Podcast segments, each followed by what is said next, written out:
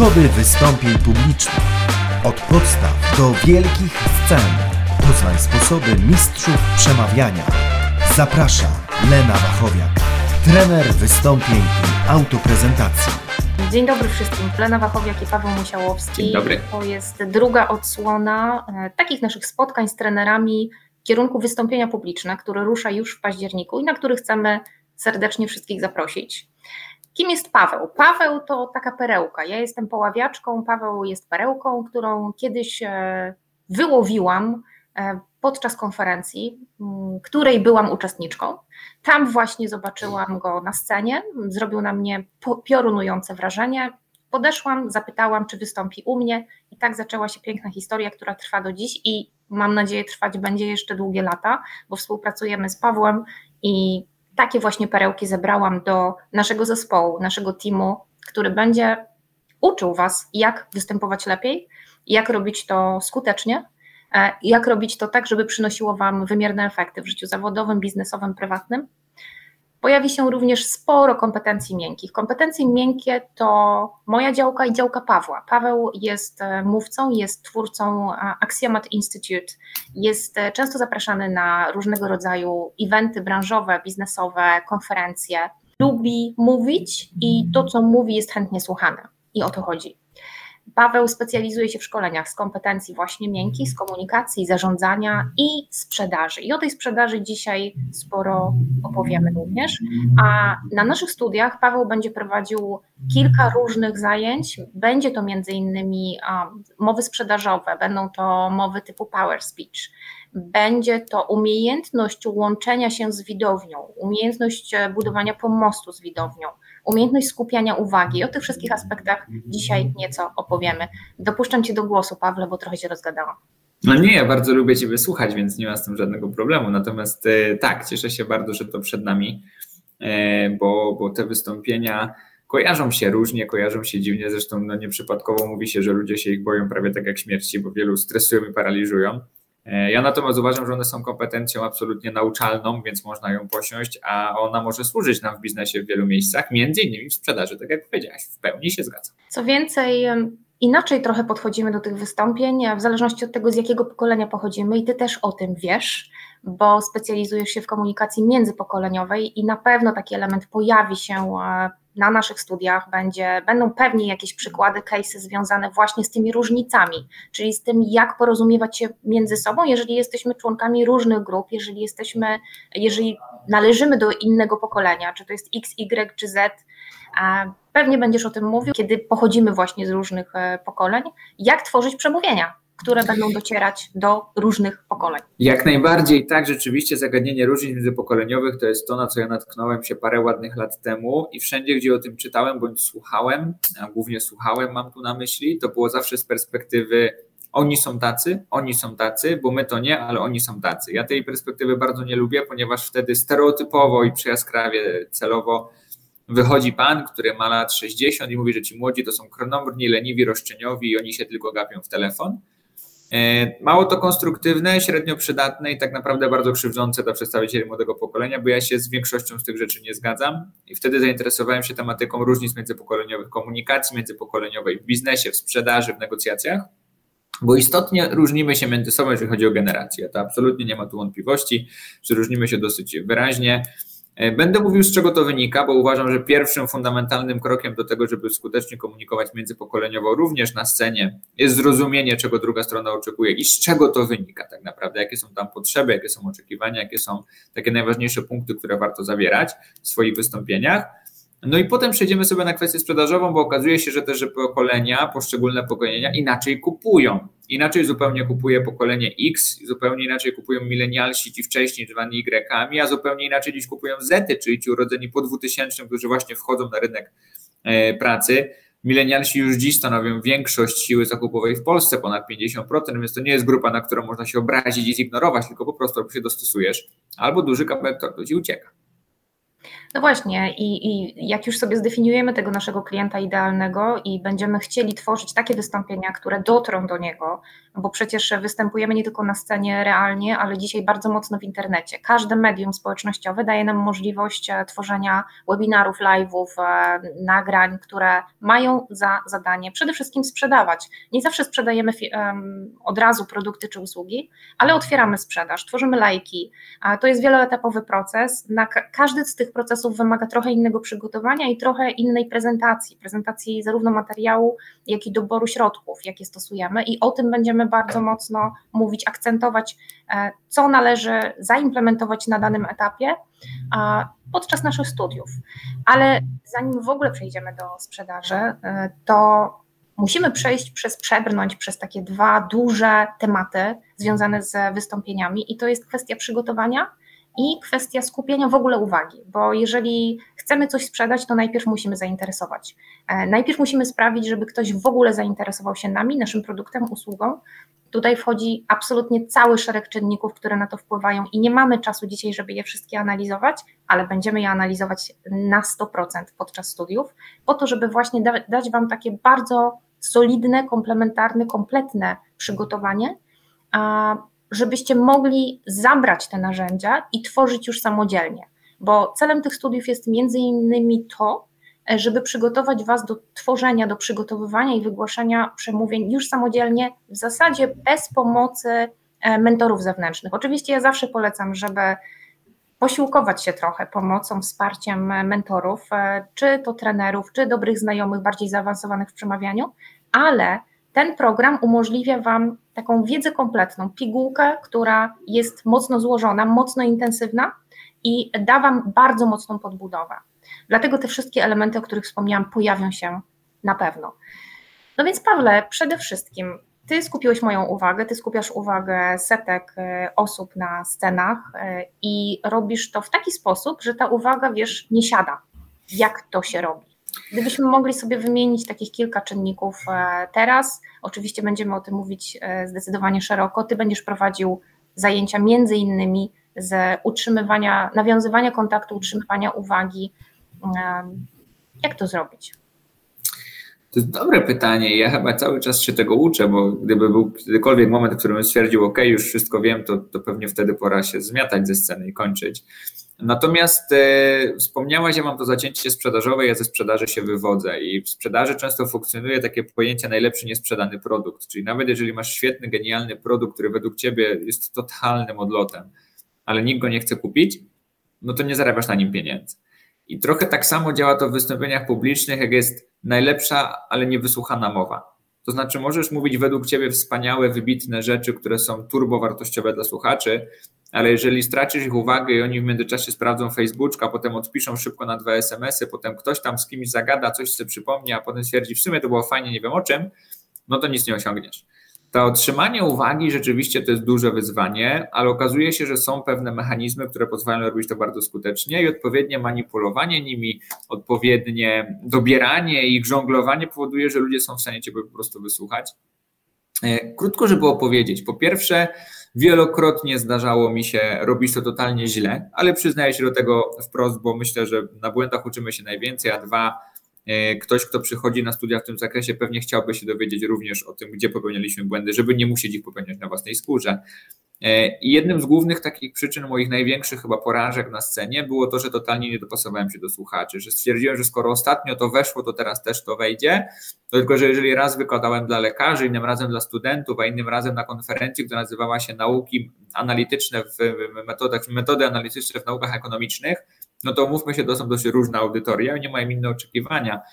I w jednej sytuacji trochę luźniejszy język, trochę historii, trochę humoru działa, w innej sytuacji zdecydowanie nie. Do dziś pamiętam, że żart, który wchodzi mi zawsze i zawsze w tym samym miejscu, mówię dokładnie to samo i zawsze jest na sali śmiesznie. Wtedy, kiedy szkoliłem lekarzy, było takie.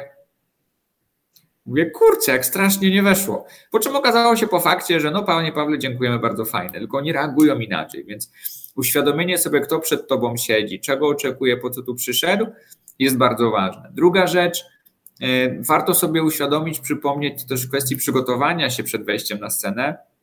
że co do zasady publiczność jest Twoim sojusznikiem. My się boimy, jak zostaniemy odebrani, ocenieni, no bo wiadomo, to są takie rzeczy, których najbardziej obawiamy się podczas wystąpień publicznych, ale ja to porównuję do tego, jak idziesz do kina. Jak idziesz do kina na film, no to nie zakładasz, że na pewno będzie tragiczny, na pewno będzie fatalnie, być może mnie zaskoczą, ale na bank będzie kiepsko. Tylko idziesz z bardzo pozytywnym nastawieniem, będzie super, a rolą filmu jest tego nie zepsuć. I dokładnie tak samo jest ze słuchaczem, który wchodzi z otwartą głową, natomiast jeżeli zaczynasz nudzić, to go tracisz. On chce wysłuchać tego, co masz do powiedzenia, ale trzeba o to zadbać. Trzeba pracować odpowiednio humorem, trzeba opracować trochę szczerością. Fajnie, żeby zawierać tam takie różne elementy, żeby były momenty, w którym słuchacz coś konkretnie zrobi, jakąś fizyczną aktywność, coś ma mm, wykonać, zaklaskać, wstać, przegadać z kimś, jakiekolwiek aktywności, żeby były momenty, w których ma coś przemyśleć. Rzeczywiście ten moment na refleksję się pojawił, kiedy nic nie gadasz, tylko dajesz im tam po prostu mielić w środku. Żeby były momenty, kiedy zrobią po prostu głośne ha, ha, ha i im się coś tam spodobało, pośmieją. To też jest ważne, humor bardzo sprzyja percepcji. Więc tych narzędzi jest dużo, dużo, dużo. Moglibyśmy sobie tutaj punktować. E, ale nie chodzi o to, żeby je wymieniać, żeby je konkretnie rozpracować, nauczyć się, jak dobierać. Sam humor jest tak naprawdę zestawem narzędzi, które jesteś w stanie sobie opanować i być śmiesznym. E, są nawet metody, jak planować improwizację, co brzmi samo w sobie absurdalnie, a to też da się zrobić. E, więc tym się będziemy zajmować. To będziemy ćwiczyć, co robić, żeby Twoje żarty wchodziły, co robić, żeby te żarty były możliwie bardzo elastyczne, żeby te żarty nie odbiegały od całości wystąpienia, jak pracować materiałem, który jest, czy prezentacja ma pomagać, czy przeszkadzać. Moim zdaniem potrafi ogromnie pomóc, jeśli jest dobrze przygotowany. Tak, powiedziałeś bardzo dużo o, o tych narzędziach i ja wiem z doświadczenia też, i ty zapewne też, że żeby swobodnie posługiwać się tymi wszystkimi narzędziami, żeby mieć e, świadomość tu i teraz, żeby tworzyć ten pomost, e, połączenie z publicznością, żeby odpowiednio wyczuwać, e, kiedy powiedzieć, kiedy, na co możemy sobie pozwolić, żeby zbytnio nie działać na schematach, to musimy mieć pewien rodzaj wypracowanej swobody scenicznej. A żeby wypracować tę swobodę, musimy mieć również świadomość siebie i nad tym również będziemy pracować. Tutaj wchodzi w grę znowu szereg elementów. Oczywiście będziemy pracować nad, nad stresem i tremą. I bardzo się cieszę też, że wspomniałeś o tych błędach i ocenianiu, bo um, wystąpienie publiczne, każde, absolutnie, czy to się dzieje online, czy, czy zewnętrznie, czy to jest e, wystąpienie dla dwóch, trzech osób, czy dla tłumu kilkutysięcznego, to jest nasza bardzo silna ekspozycja. My w bardzo różny sposób reagujemy i przeżywamy. Mm, bardzo mm, mocno jest to uzależnione znowu od naszej osobowości. Ja się trochę interesuję typologiami i na pewno ten element również się pojawi, więc y, pojawi się również inne rozróżnienie, w jaki sposób docierać do konkretnych grup. Natomiast będziemy pracować na naszych błędach i tak jak powiedziałeś, my popełniliśmy mnóstwo błędów. Będziemy oczywiście o nich mówić po to, żeby oszczędzać innym popełnianie ich, ale pewna ilość błędów jest konieczna po to, żeby wzrastać i po to, żeby się rozwinąć, i to należy również sobie włączyć w koszt, taki pozytywny koszt przejścia przez ten program studiów, dlatego że to on właśnie rozwinie nas w dobrym kierunku. Każdy z nas będzie, każdy z naszych słuchaczy będzie popełniał te błędy zupełnie różne. One się będą pojawiały na różnym etapie będzie włączone ocenianie, intensywne oceniania zarówno przez trenerów, jak i już podczas samych wystąpień, jak i później, ale również przez grupę i na to należy się przygotować. I tutaj myślę, że takim bardzo kluczowym słowem, jakie w ogóle uważam jest kluczowe dla wystąpień publicznych, jest dystans dystans e, do tego, jak jesteśmy odbierani, dystans do tego, co robimy, mm, jak e, wchodzą właśnie nasze treści, nasze żarty, e, w jaki sposób jest to zróżnicowane. No i taka bardzo duża doza życzliwości dla samych siebie, tolerancji i dawania sobie prawa na to, żeby te błędy popełniać, żeby je poprawiać i żeby one budowały nam kapitał bycia, stawania się coraz lepszym mówcą bo jest to na pewno proces. Proces intensywny, proces wielowymiarowy, złożony i musimy być na to gotowi przede wszystkim mentalnie. Wiemy o tym, że nasze obiekcje i przekonania tworzą się w naszych głowach i to właśnie przez ten obszar będziemy się przedzierać wspólnie. Myślę, że to będzie ciekawa przygoda. Z jakichś przyczyn nawet najlepsi stand-uperzy najpierw z, robią testy materiału, a dopiero potem robią główne wystąpienia. Nie? Nawet jeśli robisz to od lat i jesteś w tym genialna, to nie znaczy, że kolejne żarty też będą wchodzić, więc testy są ważne, czyli przygotowanie, sprawdzenie oczywiście. Wspomniałeś też o stresie, to jest w ogóle fantastyczne, jak bardzo my stresujemy się na przykład podczas wystąpień tym, że zapomnimy o czymś powiedzieć. Teraz, gdyby wszyscy twoi słuchacze mieli scenariusz twojego wystąpienia, no rzeczywiście jest duże ryzyko, że sprawdzą, a ja punktu czwartego w ogóle nie mówiła no ale nie mają. I my o tym zapominamy, że to, że pominęłaś jakiś fragment, nie ma żadnego znaczenia, no chyba, że rozwaliło ci spójność wypowiedzi albo się do niego odwołujesz.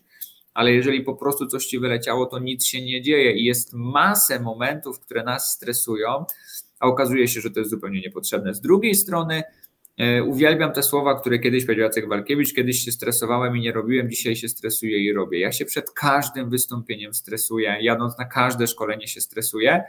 I to chyba dobrze, bo znów gdybym przestał się stresować, znaczy, że przestaje mi zależeć, więc pora schodzić. Tak, i właśnie będziemy uczyć się, jak ten stres opanować w takim sensie, żeby on nam nie przeszkadzał, bo to, że on będzie, musimy przyjąć, musimy się do tego przyzwyczaić. Im bardziej go, powiem trochę mm, kuriozalnie, im bardziej go polubimy w sobie, im bardziej do, do niego przywykniemy, że on po prostu jest, tym łatwiej nam będzie sobie z nim radzić. E, fizycznie już podczas wystąpienia, ale również e, w trakcie przygotowania, bo to jest ten moment najtrudniejszy. Bardzo często ten pierwszy moment wystąpienia jest spalony. E, bardzo wiele osób ma problem z takim blockoutem w pierwszych momentach wystąpienia, a później on już ustępuje, gdzieś tam się rozpływa. W momencie, kiedy poczujemy connection z publicznością, zaczynamy czuć się dobrze w tym czasie i miejscu i w tej sytuacji. Pawle, jak już się przygotujemy, ja zawsze mówię, że przygotowanie to jest e, ta lewia część, jeżeli wykonamy ją dobrze, poprawnie, jeżeli zbudujemy ją na odpowiednich schematach dostosowanych do odpowiedniego kontekstu i publiczności, to mamy naprawdę połowę a, takiego balastu zrzuconego z barków i połowę stresu przynajmniej połowę, jeśli nie więcej. Myślę, Mecz wygrywa się w szatni, no, z jakichś przyczyn to jest tak, powtarzane, ale poprzedniej... prawdziwe. Mhm. W poprzedniej rozmowie naszej z Jerzym rozmawialiśmy właśnie o schematach, o strukturach, bo on jest fanem sprawdzania, mierzenia, ważenia.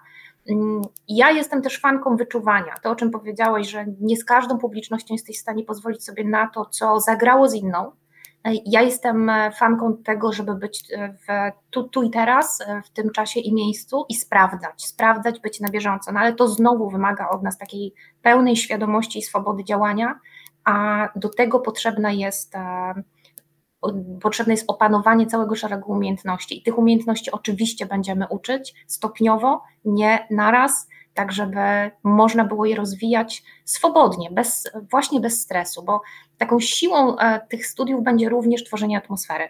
I temu służy dobór e, trenerów, którzy doskonale wiedzą, jak to zrobić.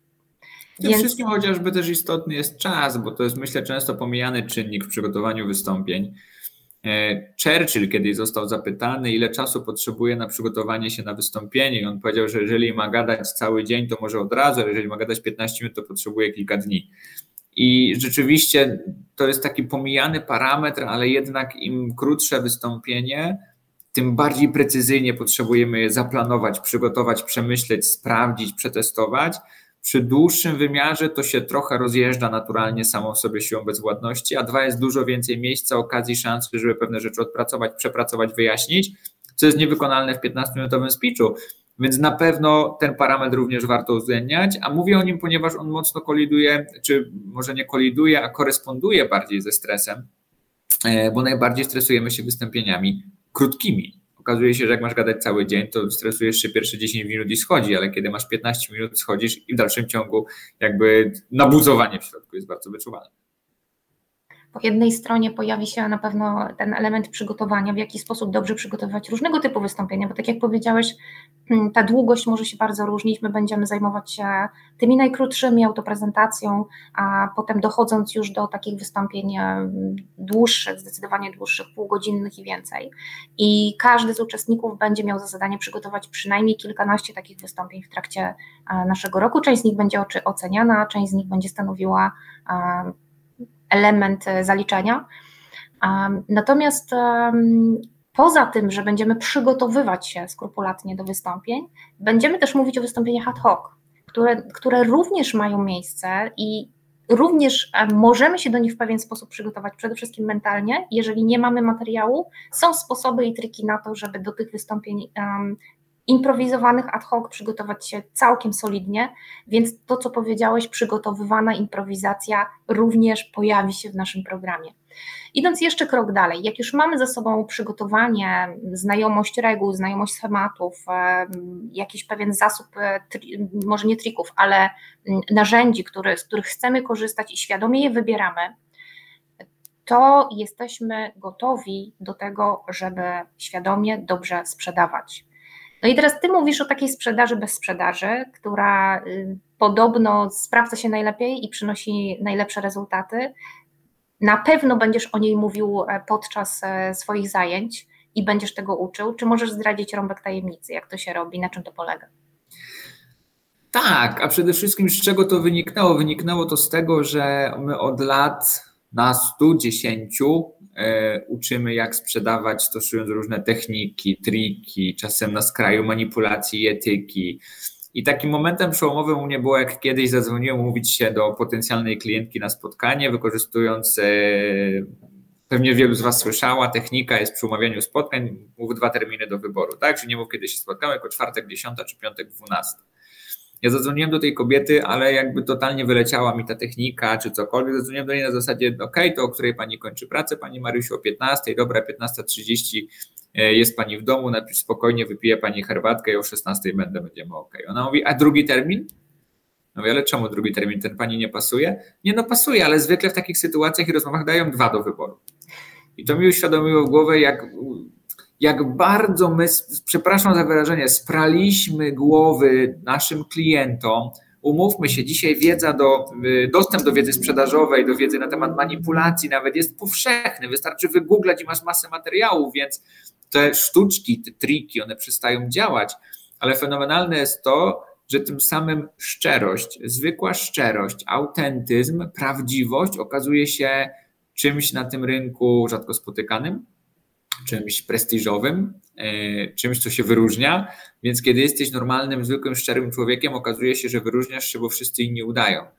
Ja jestem zdecydowanie zwolennikiem tego, nazywam to sprzedawanie bez sprzedawania, czyli ja jestem daleki od wchodzenia w tę rolę pod tytułem sprzedawca ma za zadanie sprzedać, a klient ma za zadanie nie dać sobie wcisnąć. Bach. I teraz szermierka, kto jest silniejszy.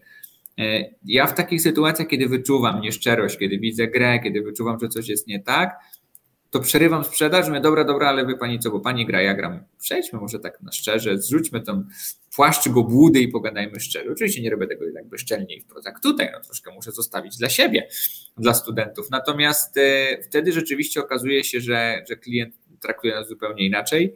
Wtedy wchodzimy w sprzedaż doradczą, która nie jest e, ad hoc teraz jednorazowa, tylko jest budowaniem relacji, która jest wielofalowa, która buduje lojalność, bo chyba dobry sprzedawca to nie ten, który sprzedał, a ten, do którego klient wraca, kupuje coraz więcej, jeszcze poleca innych bez prowizji. To, to jest dobry sprzedawca i tego będziemy się uczyć. Tego będziemy się uczyć, będziemy uczyć e, autentycznych, spójnych e, wystąpień, tożsamych z naszą wewnętrzną prawdą, tak żebyśmy podczas tych wystąpień mogli rzeczywiście pokazać siebie prawdziwych, oczywiście na tyle, na ile chcemy, bo to my zawsze decydujemy ostatecznie, to zawsze mówca decyduje. Natomiast przede wszystkim chodzi nam o to, żebyśmy dobrze się w tym czuli bo jeżeli ty sam w, tej, w tym akcie komunikacyjnym będziesz się sprawdzał, e, będziesz się sprawdzała, to cała publiczność na tym skorzysta, a prawdopodobnie e, co przyniesie to tobie, to osiągnięcie twoich celów. E, tak zupełnie przy okazji. Więc to jest magia wystąpień publicznych. Te cele wystąpień też są ważne, nie? bo rzeczywiście ja często widzę, że ktoś wychodzi i za bardzo nie wie, po co tam jest, na zasadzie, żeby pogadać. A mowa ma też cel, to też będziemy oczywiście tam sobie systematyzować, że jest mowa sprzedażowa, która ma coś konkretnego sprzedać, ale może też sprzedać wizję produktu, który powstanie kiedyś, zbudować zainteresowanie, ale może sprzedać coś, co powstanie dopiero w dalekiej przyszłości, ale może też sprzedawać markę, żeby budować jej świadomość, może sprzedawać ciebie i twoją markę osobistą, tam dużo rzeczy, albo po prostu sprzedawać emocje i wtedy dajesz power speech i ludzie mają być zmotywowani i to od ciebie kupują, więc dobranie celu wystąpienia to kolejny ważny klocek tego, żeby to, to miało sens. Wystąpienia sprzedażowe oczywiście są jednymi z wystąpień, które będziemy przerabiać, ale no, sporo tam jest klocków. To jest naprawdę fajna zabawa. Tak, to jest, to jest fajna, tak, to jest fajna zabawa. Przy okazji ta, ta praca będzie mniej ciężka, myślę. Będzie intensywna, powtórzę to raz jeszcze, mm, natomiast będzie, będzie myślę, bardzo przyjemna. I dobrze, że wspomniałeś o tych różnych typach, bo pojawi się mnóstwo typów wystąpień. Chcemy y, zaprezentować po prostu takie mm, wystąpienia, które mogą Wam się przydać w życiu. Mm, I będziemy pracować i nad celami, i nad poszczególnymi częściami tych wystąpień, i nad Mm, strukturą i nad dostosowaniem przede wszystkim do naszego kontekstu i publiczności, ale również będziemy pracować nad Waszym indywidualnym stylem, bo chodzi też o to, żebyście w tym wszystkim nie zatracali siebie, ale rozwijali to, co macie w sobie najmocniejszego, Wasze mocne strony, to, co możecie, czym możecie podeprzeć e, własne wystąpienie, tak żeby ono jeszcze bardziej wybrzmiewało i żeby mm, wybijało się spośród e, wielu, wielu tysięcy wystąpień tworzonych po to, żebyście mogli właśnie ściągnąć na siebie uwagę i żeby to, tę uwagę można było utrzymać.